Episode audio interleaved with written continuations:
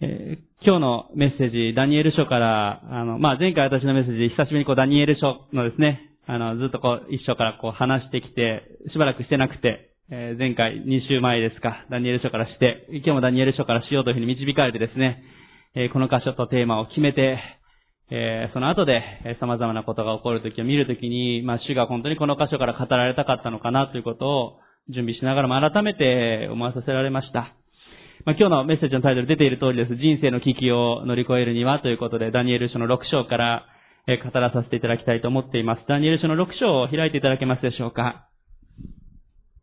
ダニエル書の6章を開いてください。ダニエル書の6章の、えー、1節から3節をお読みいたします。えーダレイオスは全国に認知を持つ120人の大使を任命して国を治めさせるのが良いと思った。彼はまた彼らの上にダニエルを含む3人の大臣を置いた。これは大使たちがこの3人に報告を行い、王が損害を被らないようにするためであった。さてこのダニエルは他の大臣や大使よりも際立って秀でていた。彼のうちに優れた霊が宿っていたからであった。そこで王は彼を任命して全国を治めさせようと思った。ダニエル書の、えーこの6章の前のところまでですね、えーまあ、バビロンにダニエルがまた、えーと、イスラエルからユダヤ人の、えまあ、あの、有能な人たち中心に貴族たちがこう連れて行かれるということがあったわけですが、まあ、ダレイオスというですね、えまあ、ペルシャ帝国の時代にこの時実は映ってるんですね。えーダニエルは長生きでした。そして非常に長く、えー政治的にもこう用いられた器でしたので、この6章の時にはですね、おそらく80歳を超えていたと言われています。80歳を超えていたダニエルですけども、そして、バビロンからペルシャ帝国に国が変わりました。しかし、なお、ダニエルは非常に優秀であったので、え彼は2節を見ると、3人の大臣のうちの1人であり、えそして3節を見ると、他の大臣たちよりも優れていたっていうから、まあもう、要は首相のようなですね、えーこの国の、まあある意味こう、任された3人の中の主席のような立場を取っていたわけです。王からの信頼もあったわけですね。彼は国が移り変わろうと、本当に主の前に、また人の前に、本当に誠実に、忠実に働く方であったということが、よくわかります。そして、えーまあ、ここで、3節のところを見るとですね、えー彼のうちに優れた霊が宿っていたからであったというふうに書いてあるんですね。まあ、ダニエルは特別な賜物が与えられた人だからじゃないかと。まあ、確かに彼には、知恵が与えられ、政治的にも豊かであり、もちろん、まだユダ王国があった時にも学んでいたけれども、この新しい土地に移っても学び続けた人だったのでしょう。しかし、主からの優れた霊が注がれていたということが書かれています。今日私たちも、主の前に、本当にこの、主からの知恵が、主からの力が、主からの油注ぎが豊かにあるように祈っていきましょう。そして置かれた場所で、本当に誠実に忠実に働いていくということ。それが本当に大切なことだなというふうに思います。もし今皆さんが置かれている職場であったり、状況の中で、ああ、主からの知恵が、力が必要だなと思われる方は、ぜひ祈ってください。私たちにはすでに約束の精霊が注がれています。来てくださってますから、私たちの内側に包まれる精霊様を通して、それらの力が豊かに働いていかれることを祈りましょう。たとえ私たちが人間的に弱い、足らない器であっても、私たちの信じている唯一の神は力強い、全能なる主ですから、私たちを力づけ、主からの知恵を与えてくださる、そのように思います。私たちが主の霊に導かれていくときに、神の栄光が豊かに表されていく、えダニエルの姿というのはまさに本当にそのようであった、そう思います。えしかしそのダニエルに対して人々、周りの人たちで、まあよく思った、王様であったりよく思った人たちもあったでしょうが、4節5節を見ると問題が起こっていきます。え大臣や大使たちは国政についてダニエルを訴える口実を見つけようとしたが、何の口実も欠点も見つけられなかった。彼は忠実で何の怠慢も欠点も見つからなかったからである。そこでこの人たちは言った。我々はこのダニエルを訴えるためのいかなる口実も見つけられない。えー、彼の神の立法のことで見つけるしかない。他の大臣や大使たちは、疎ましく思ったわけですね。この他の国から連れてこられた、まあ、あの、バビロン帝国もペルシャもいろんなところからこう、民族のね、リーダーたちを集めて同化させていくという政策を取っていったりもしたわけですから、えー、このようなことが実際にあったわけなんですが、だから大臣や大使たちもいろんな人種の人もいたかもしれません。えー、しかし、ダニエルがそのような一番主席のような立場にいることを悪く思ったわけですね。何とかして貶めようとして、彼らは口実を見つけようと探したわけですね。まあ、荒探しをするとよく言いますけども、言葉でね。探したけれども、何の口実も欠点も見つけられなかった。いや、すごいなと思いますね。どうでしょう皆さん、自分自身がですね、家宅捜索をされてですね、えー、そして、えー、昨日何を、えー、テレビで見ていたのかとかですね、携帯電話の中身はどうなってたのかですね、とかですね、全部行動を見たりされたとしても、ダニエルは本当に何の欠点も見つからなかったっていうんですね。まあ、すごいなと思いますね。えー、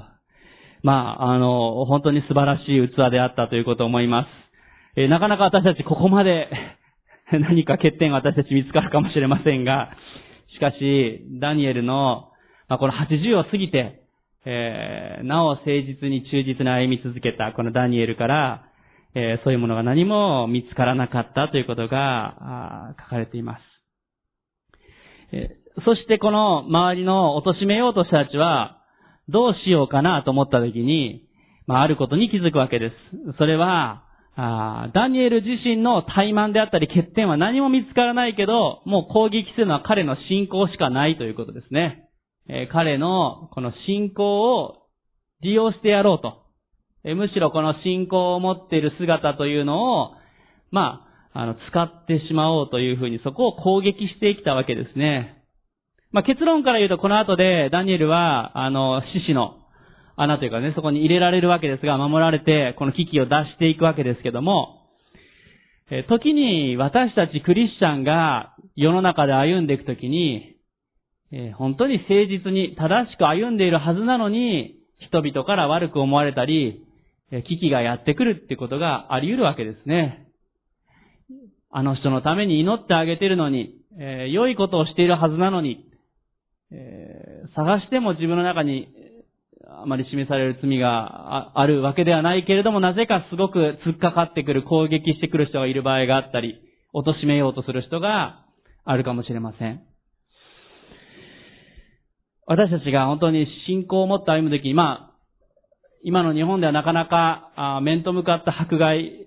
というのは起こりにくいかもしれません。え、しかし、人々がその信仰を叩いてくることもあるかもしれません。まあ私も社会人で、えー、新聞社に働いてた時も、やっぱりこう土曜日であったりとか日曜日にこう仕事が入ってくるってことは、まあ、イベントの仕事でしたので、よくありました。まあ土曜日だったらね、まだね、あのいいんですけど、日曜日に入ってくるんですね。まあもう元々決まっていた仕事に関して仕方がないわけなんですけども、あ本当に何とかできれば、日曜日お休みが取れるといいなと、休めれるようになるといいなということも思いつつも、しかし、まあ、一生懸命働いていました。でもですね、やっぱり、こう、クリスチャンがゆえに様々なですね、えー、例えば日曜日になんかね、接待のゴルフがありますとかね、あの、社内のなんか親睦の野球大会があるけど、小山は出れないのかとかですね。まあ、あの、職場の方々もよくわかっていて、そう言いながらも、まあいいよ、そういう、あの、進行のことで休んでもって言ってね。まあ仕事が入った時は、仕事の方をね、して、夜、えー、夕飯に出たりとかしていましたけども、しかし、本当に、まあ、信仰の家の戦いとかいろいろ今はね、あの、本当にちょっと簡単なこと言っただけですけども、本当に難しい状況、信仰ゆえに家庭内であったり職場で攻撃されるということがあり得るかもしれません。そのような時に、しかしダニエルはこの後も見ていくと、彼は折れてしまうということがなかったんですね。彼は誠実であり続けたんですね。彼がこの後で、まあその獅子のところに放り込まれても大丈夫だった理由、それは彼が誠実であり続けたということが大きな秘訣であったということを思います。今日皆さんにこの人生の危機を乗り越えるにはというテーマですが、三つのポイントをお伝えしたいと思っていますが、人生の危機を乗り越えるための一つ目のポイント、それは誠実に歩むということです。誠実に歩むということが一つ目のポイントです。誠実に歩む。それが今日の一つ目のポイントです。皆さん人生の中で危機がやってくる。まあ、大きな危機、小さな危機、いろんなことがやってくるかもしれません。大きな問題、小さな問題あるかもしれませんが、しかし、そのような中で私たちは誠実に歩み続けるということが大切です。ダニエルは危機が起こる前も、そしてその後も、彼は誠実であり続けました。誠実さということは、どういうことでしょうか？ね、誠実さということはどういうことでしょう？まあ、英語で、えー、実は integrity という言葉があるんですけれども、えー、 integrity というね、言葉はちょっとなかなか聞かれた方少ないかもしれません。えー、非常にこう、訳しにくい英語の単語でもあるんですね。 integrity という言葉は非常に訳しにくい言葉です。えー、誠実さというふうに訳すこともできるのですが、えー、しかし、えー、一貫したとかですね、完全なとか、様々な意味のある単語がこのインテグリティという言葉です。まあ、英語でこの言葉を使ってですね、クリスチャンの、えー、音楽会社もあったりですね、様々あるわけですけども、え神様のご性質を表している、え、言葉であります。このインテグリティという言葉は、誠実さと訳すこともできるし、えー、他にも正直さとかですね、えー、高潔さとかですね、えー、完全さってことも意味があるんですね。えだから、例えば何かこう、英語でこのインテグリティって言われた時に、どう訳そうかってその都度変わるんですね。え一貫したとか完全なとか誠実さと日本語で言ったらなんか違う言葉に思いますよね。でも英語だとこの単語一つでそれだけの意味が実はあるわけなんです。え面白いなと思いますけども、えしかし、えここで言えることは、え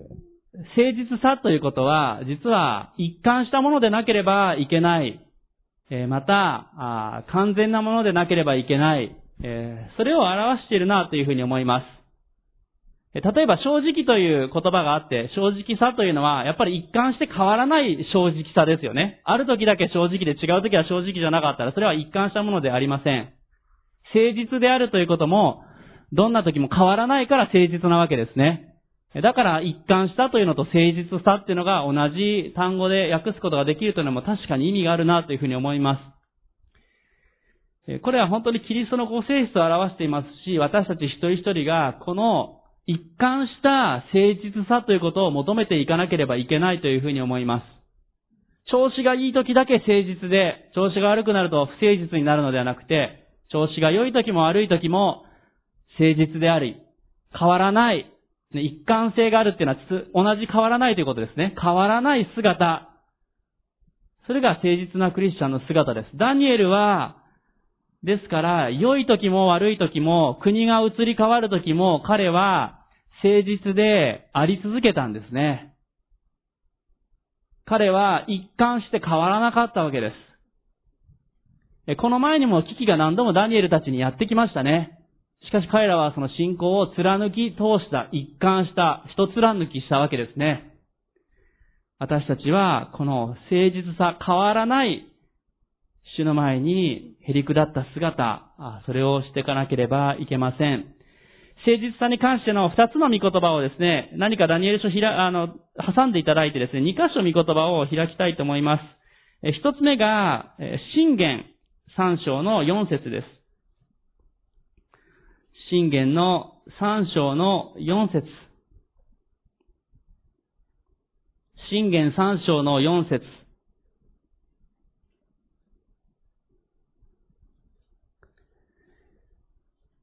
信玄の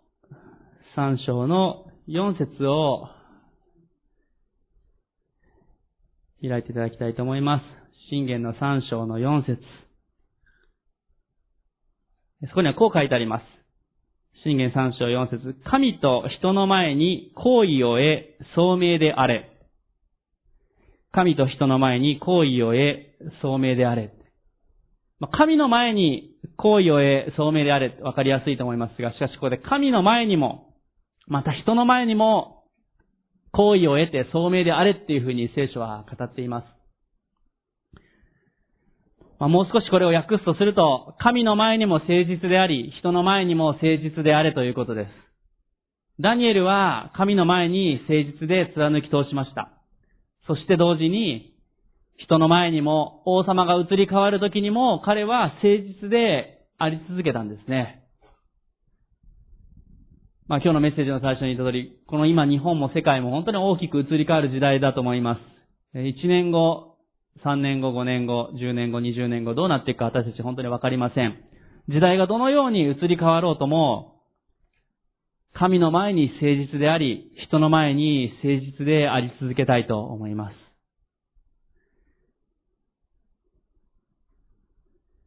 まあ、ちょうどこの続く五節のところには心を尽くして主により頼め、自分の悟りに頼るなというふうにありますけれども、心を尽くして主により頼む、そして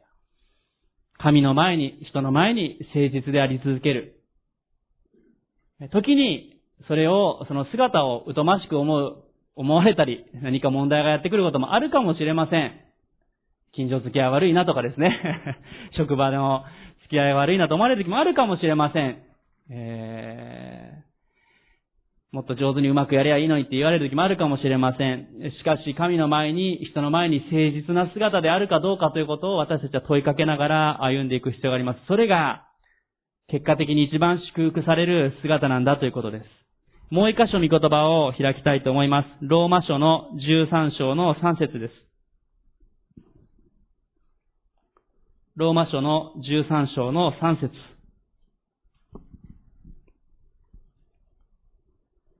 ローマ人への手紙13章の3節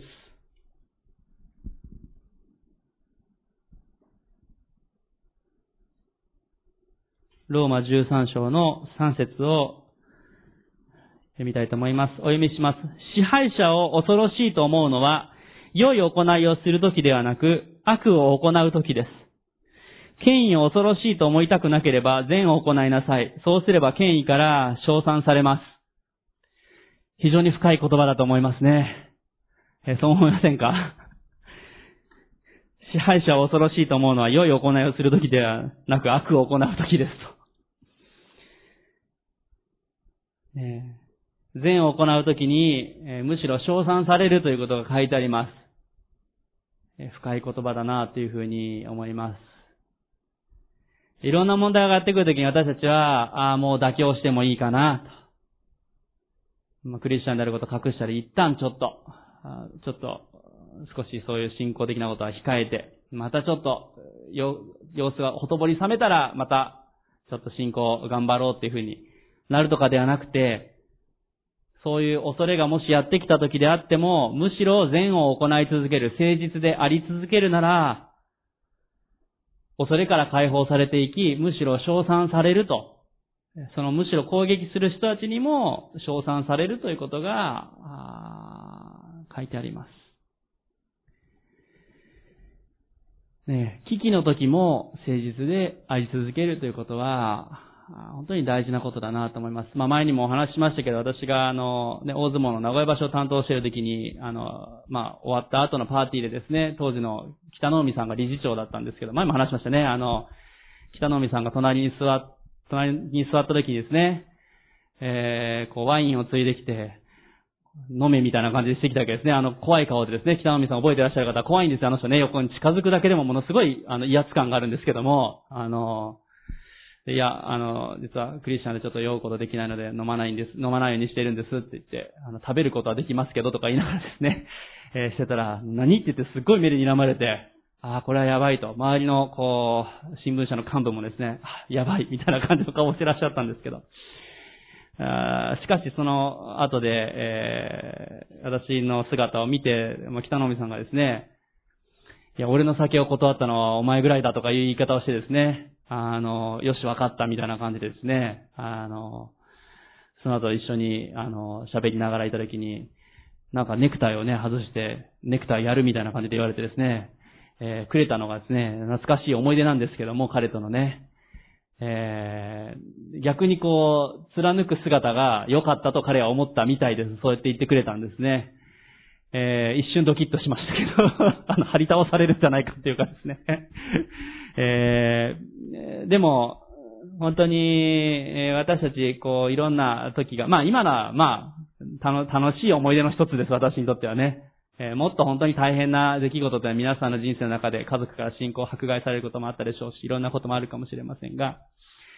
しかし、ここの、この御言葉というのは、恐れというのは、むしろ善を、誠実さを持って歩んでいくときに、そこから解放されていくんだということは大事なポイントだと思います。ダニエルがなぜ国が移り変わり、信仰の戦いがあっても貫き通すことができたのか、それは本当に彼が誠実に主に信頼し続けたときに、恐れから解放されていき、彼は用いられていったということが言えると思います。え今日皆さんにお伝えした一つ目のポイント、それは誠実に歩むということでした。えそして続けて二つ目のポイントに移りたいですが、ダニエル書の6章にもう一度戻りましょう。ダニエル書の6章の、え続けて6節から10節を見ていきたいと思います。ダニエル書の6章の6節から10節をお読みしたいと思います。えそれでこの大臣と大使たちは王のもとに押しかけていった。えー、押しかけてきてこう言った。誰よそうよ、永遠に生きられますように、王よ、えー、国中の大臣、長官、大衆、顧問、総督は皆、王が一つの法令を制定し、断固たる禁令を出していただくことに同意しました。すなわち今から30日間、王よいかなる神にでも人にでもあなた以外に祈願するものは誰でも獅子の穴に投げ込まれると。王よ、今その禁令を制定し、変更されることがないようにその文書に署名し、取り消しのできないメディアとペルシャの法律としてください。そこで誰予想はその禁令の文書に署名した。ダニエルはその文書に署名されたことを知って自分の家に帰った。その屋上の部屋はエルサレムの方向に、方角に窓が開いていた。彼は以前からしていたように日に三度ひざまずき自分の神の前に祈って感謝を捧げていた。ここでダニエルを貶めようとする、この信仰に対する迫害、それを利用して貶めようとする人たちの、本当にその、まあ、罠がやってきたわけです。えー、そして、十節を見るとダニエルはその文書に署名されたことを知ったって書いてあるんですね。ダニエルはこれはもう知っていたわけです。ああ、自分に策が及んできている。はめられてきている。貶められてきている。じゃあちょっと控えておくかと彼はならなかったっていうんですね。十節のところを見ると、彼は以前からしていたように、少し前の第3番までの聖書でしたら、いつものようにというふうにも訳されていると思います。以前までのように、以前からしていたように、もしくはいつものように、彼は日に三度エルサレムの方を向いて祈っていたわけですね。これはダニエルの良い習慣でした。ダニエルの霊的習慣だったわけですね。日に三度エルサレムの方を向いて窓を開いて祈ったということです。いや、窓をこの日だけ閉めてもよかったわけですよ。外に声が聞こえるからってね。思いません？でも彼はこの習慣をやめなかった窓を開けて祈った。きっと祈りの声が外にまで響いたことでしょ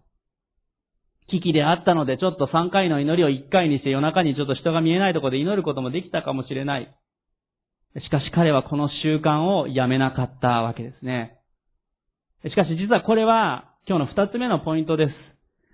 二つ目の今日のこの危機を乗り越えるための二つ目のポイント、それは祈りの習慣を持つということ。それが今日の二つ目の皆さんにお伝えしたいポイントです。祈りの習慣を持つということ。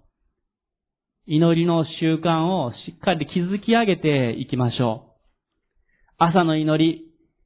夜の感謝の祈り、朝のデボーション、もちろん祈りとともに聖書を開くことも大切です。ダニエルも開いた、もちろん読んでいたと思いますが、私たちは、この祈りの習慣を持つということが大切です。えそしてこの箇所でも、ダニエルが、いつものように、日に三度ひざまずき祈り、最後にこう書かれています。自分の神の前に祈って感謝を捧げていたっていうんですね。とても感謝を捧げることができる状況じゃないじゃないですか。自分をはめようとしてきている信仰への戦いの中で、どうしですか、しようってね、文句を神様に言うこともできたはずだけど、ダニエルは感謝の祈りを捧げたっていうんですね。いつものように祈り、いつものように感謝を捧げて祈った。この中で感謝の祈りをするときに私たちは恐れから解放されていきます。今日も私たち心が重たかったりいろんな状況があります。しかし、感謝の祈りを絶やさずにしましょう。いつも喜んでいなさい、絶えずにいなさい、すべてのことについて感謝しなさい。感謝と喜びと、この祈りはセットですね。私たちはこの感謝の祈りを、まあもちろん感謝の前にいろんな課題も祈ったと思いますが、最後に彼は本当に感謝を持って祈りをしていったということがここで書かれていきます。これは人生の危機を乗り越えるための大切なポイントです。祈る中で危機を乗り越えることができます。祈る中で恐れから解放されていきます。危機がやってきたから祈るのではなくて、ダニエルにとって大事だったのは、以前からしていたように、いつものように祈り続けたということです。今日が皆さんにとってそこまで危機でない時であるならば、今、良い習慣を築き上げていきましょう。いつものように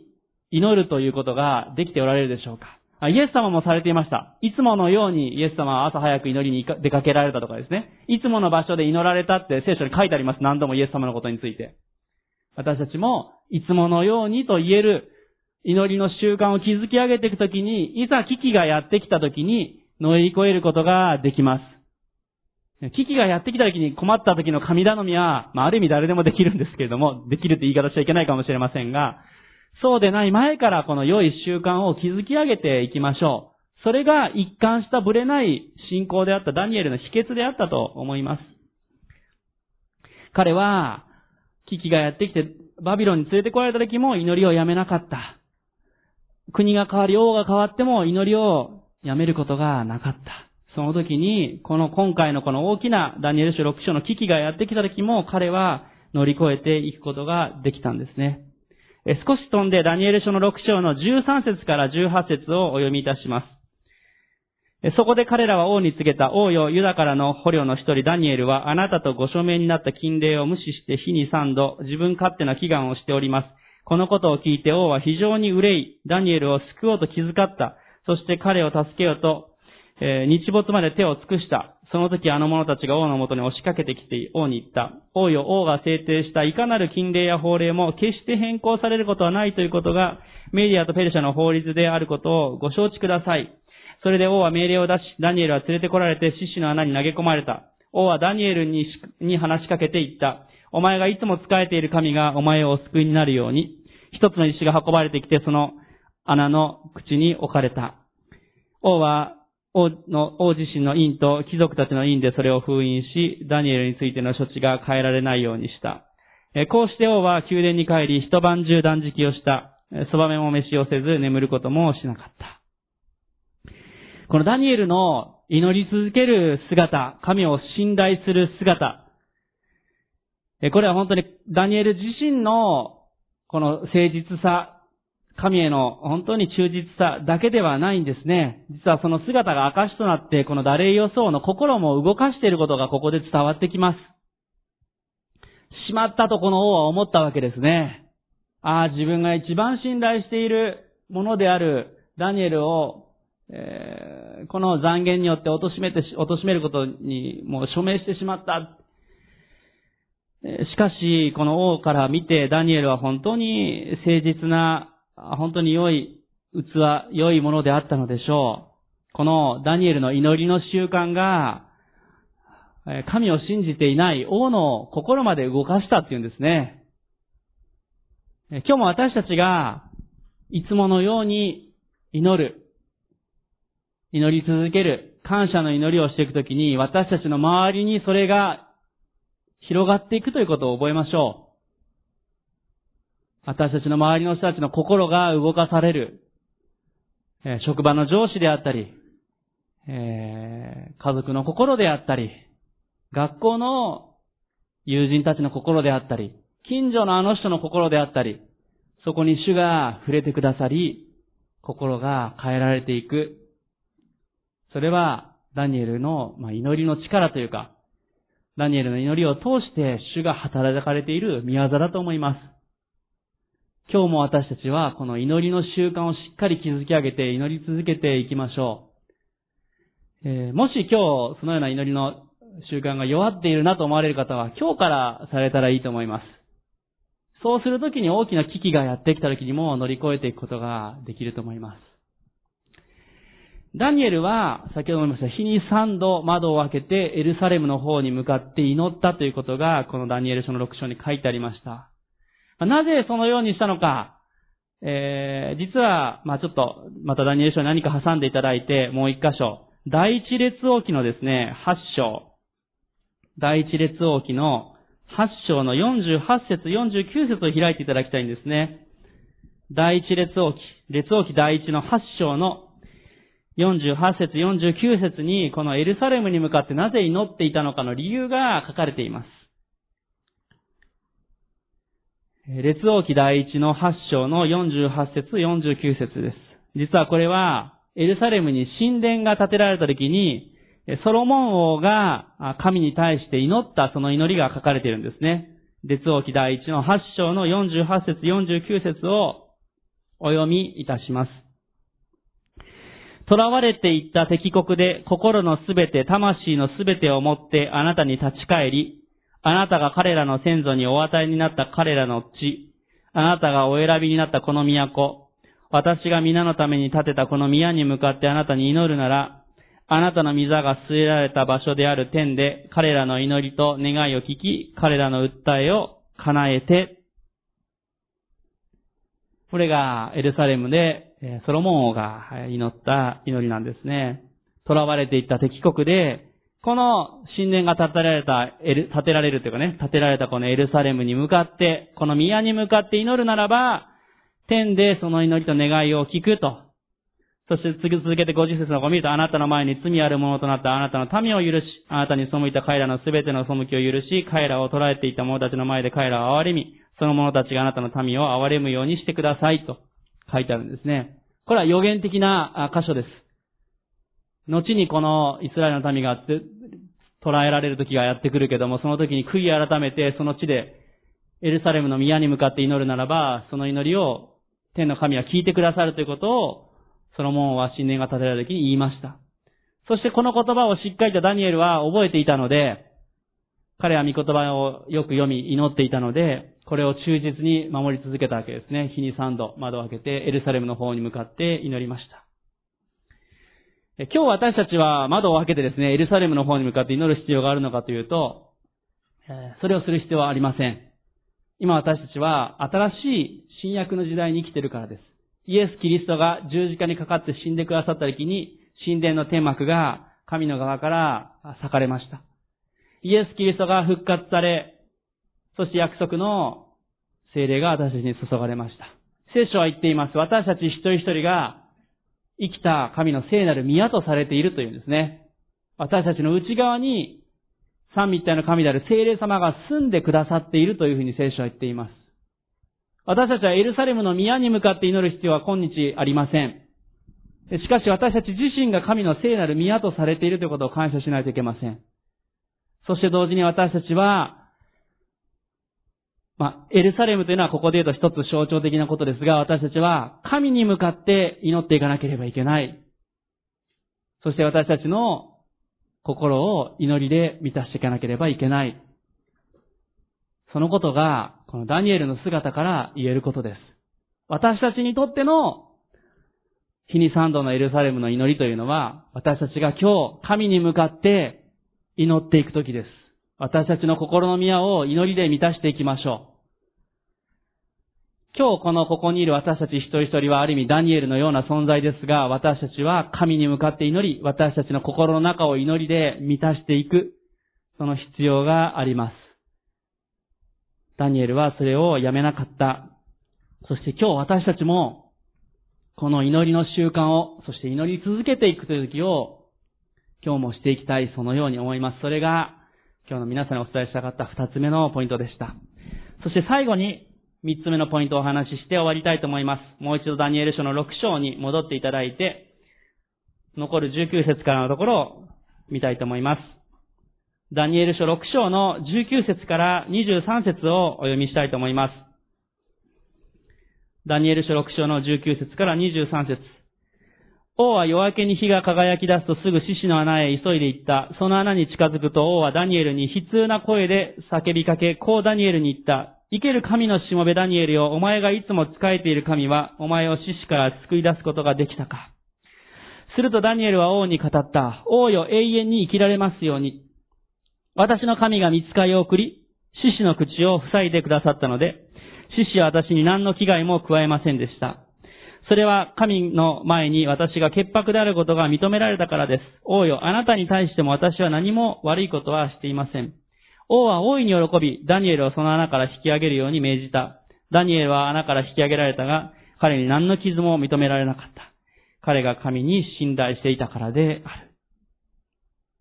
アメン。ダニエルはこの獅子の穴の中で助かったんですね。この獅子たちは決してお腹がいっぱいだったから食べなかったわけではありません。続けて次の24節のところを見ると、このダニエルを中傷した者たちが獅子の穴に投げ込まれると、穴の底に達しないうちに獅子に食べられたって書いてあるんですね。ですから飢えていたわけですね。しかし神が、見つかいがこの獅子たちの口を封じていたので、ダニエルはこの獅子の穴に入れられた時に食べられることがなかったわけですね。なぜダニエルが守られたのかということが23節の最後に書いてあります。彼に何の傷も認められなかった。彼が神に信頼していたからである。今日の三つ目のポイント、それは、神に信頼するということをお伝えしたいと思います。今日の三つ目のポイント、人生の危機を乗り越えるための三つ目のポイント、それは、神に信頼するということです。神に信頼する。神に信頼を信仰を置くということですね。ダニエルは、危機の時も、良い時も神を信頼し続けました。聖書は言っています。彼に信頼する者は失望させられることがない。私たちの中でもう失望したくなるような時は確かにやってきます。不安や恐れがやってくることがあります。しかし、聖書が語る本当の唯一の私たちが信じる神に信頼する者は、究極的に失望させられることはありません。神に今日も信頼を置いていきましょう。危機の時にこそさらに神を信頼していく必要があります。信頼するとはどのようなことかな？と。例えると今皆さんが椅子に座っておられると思いますが、その皆さんは椅子に信頼しているから座っておられるわけですね。もし皆さんが座っておられる椅子がですね、もう座った瞬間に崩れると分かってたら座るでしょうか？座らないと思います。なんかそういうとなんか心配になって皆さん下を向き始めるかもしれませんけれども、椅子を信頼してるから座るわけですよね。ああ、全体重を乗せても大丈夫だと。後ろに転がり落ちることはないと信頼するわけですよね。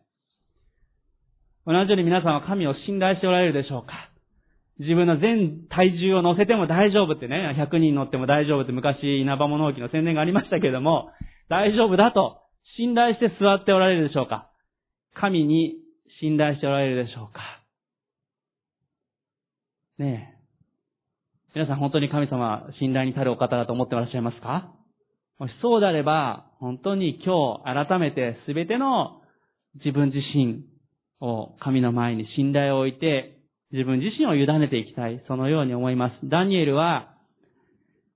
獅子の穴に投げ込まれる時でも神を信頼し続けたんですね。じゃあなぜ信頼できたのかというと、先ほどの一つ目のポイントと二つ目のポイントだと思います。彼は誠実で一貫して歩み続けたこと、祈りの習慣をやめなかったこと、それらがダニエルのこの信頼する姿というのを生み出していったというふうに思いますね。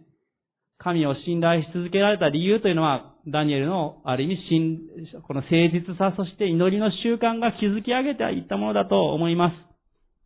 私たちも今日、誠実にまたそして祈りの習慣を築き上げ、そして神に信頼し続けるときに、人生の中の、今皆さんが抱えていらっしゃる危機の時に、またこれからやってくる危機がやってくるかもしれない。個人レベルかもしれないし、国全体かもしれない。しかし、その時に私たちは乗り越えていくことができる。そのように信じます。ダニエルは80歳を超えてもなお、ね、この危機の状況の中で彼は神に信頼し続け、そして大きな証となっていきました。続く25節から後ですね、この王がこのように言っています。それからダレイ予想は全土に住むすべての民族、国民、言語の者たちに次のように書き送った。あなたが、あなた方に平安が豊かにあるように、私はここに命じる。私の支配する国においては、どこででもダニエルの神の前に震えおののけ、この方こそ生ける神、永遠におられる方、その国は滅びることなく、その主権はいつまでも続く。この方は人を救い、救い、助け出し、天においても地においても印と奇跡を行われる。実に獅子の手からダニエルを救い出された。続く28節見ると、このダニエルはダレイオスの知性とペルシャ人、キュロスの知性に栄えたってですね、もうさらに彼は栄えたわけですね、王が変わっていてもね。私たちが神に信頼し続けるときに、時代が移り変わるとしても、主はこの危機を乗り越える力を与えてくださる。そのように思います。確かに私たちにはいろんなことがやってくるし、難しい状況が今日本にもやってきています。しかし、このような中でこそ誠実に、また祈り続け、神に信頼し続けたいと思います。一つ最後に、えー、お話をお伝えして終わりたいと思います。えー、まあ、アメリカのお話ですけども、アメリカのまあ、ケンタッキー州とですね、いう州に、えー、ある夫婦がありました。えー、この夫婦はクリスチャンで、えー、そしてガソリンスタンドを始めていました。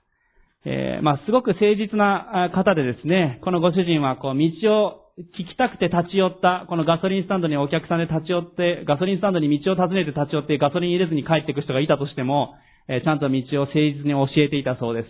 す。その人柄がすごく人気があったわけですけども、しかしあの世界大恐慌が起こった時に、このガソリンスタンドは倒産してしまいました。え、しばらくのうちどうしようと思っていた時に、この、え、方の真面目な仕事ぶりをですね、覚えていたシェル石油さんがですね、えー、ぜひもう一度ガソリンスタンドをやらないかということでお店を用意してくれて仕事を始めました。そしてこのガソリンを家に来る人たちがお腹を空かせてやってくるので、ガソリンスタンドの片隅で、え小さなレストランを始めたわけですね。えすると、この方々のこのご夫婦の姿、この人柄が気に入られて、人々がこのレストランに少しずつやってくるようになりました。えー、大きくなっていって、まあ、ガソリンスタンド途中でやめてレストランと、まあ、ホテルみたいなですね、モーテルを始めたそうです。えー、ところが、あ50歳ぐらいの時にですね、なんと火事でですね、レストランもこのモーテルも焼けてしまって全部を失ってしまうということがありました。えー、本当にがっかりするような状況だったわけです。えー、しかしそのような中で、もう一度頑張ってレストランを始めていき、えー、レストランは軌道に乗っていきました。まあ、150人近く入る大きなレストランになっていったようです。しかしですね、60歳の頃、レストランの前にあった大きな道がですね、なんと、その近くに新しく高速道路ができてしまったためにですね、お店の前の道路に全然車が通らなくなり、レストランにお客が入らなくなってですね、ちょっとしばらく粘ったんですけど、粘りすぎたゆえに余計、傾いてしまい、このレストランは倒産してしまったんですね。えそして、えついに彼はもう貧乏で倒産して、まあ、年金暮らし、なんとかやっていくという生活になってしまいました。もう60を超えて65ぐらいの時の話です。ねどうでしょう ?65 ぐらいでもうそこまで 火事に遭うわ、倒産に遭うわ、もうどうしようってね。しかしその時に彼は神に信頼して諦めずに祈り続けた。そして感謝し続けたっていうんですね。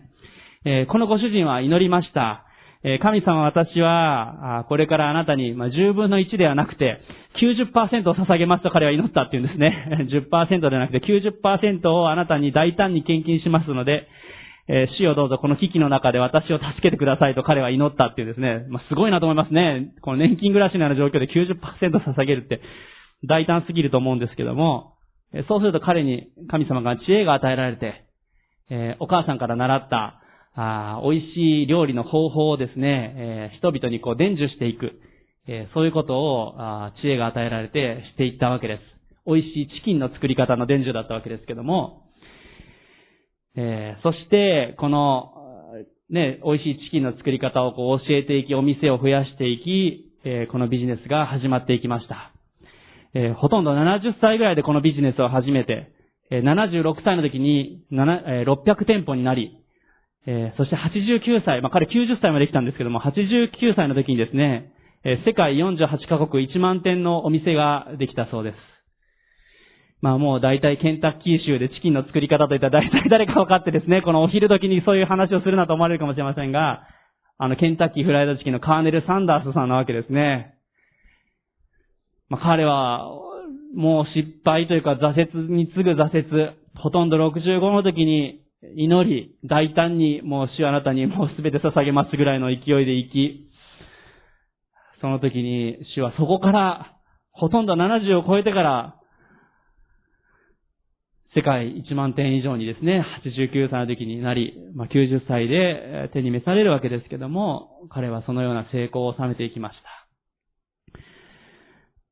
まあ、人間的には本当に挫折に次ぐ挫折、絶望的な状況ですけども、彼は感謝をし、神に信頼を置き続けていったときに、神様彼を祝福して知恵を与えられて用いられたわけですね。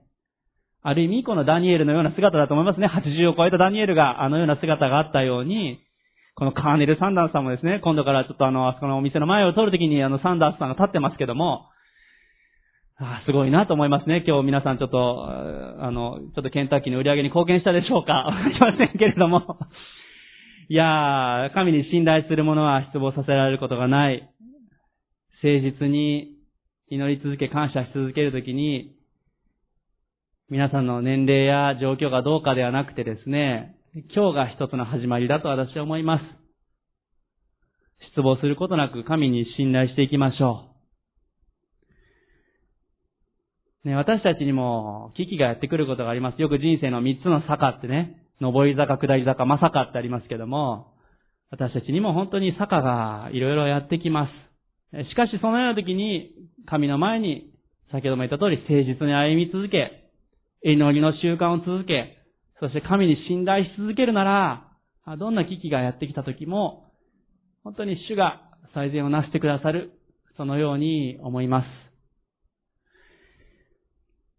今日、私たちの中で本当に心が重たい、また不安があるかもしれません。きっと、ダニエルも本当に自分の国のことや民のことを考えると憂いる気持ちが多くあったと思います。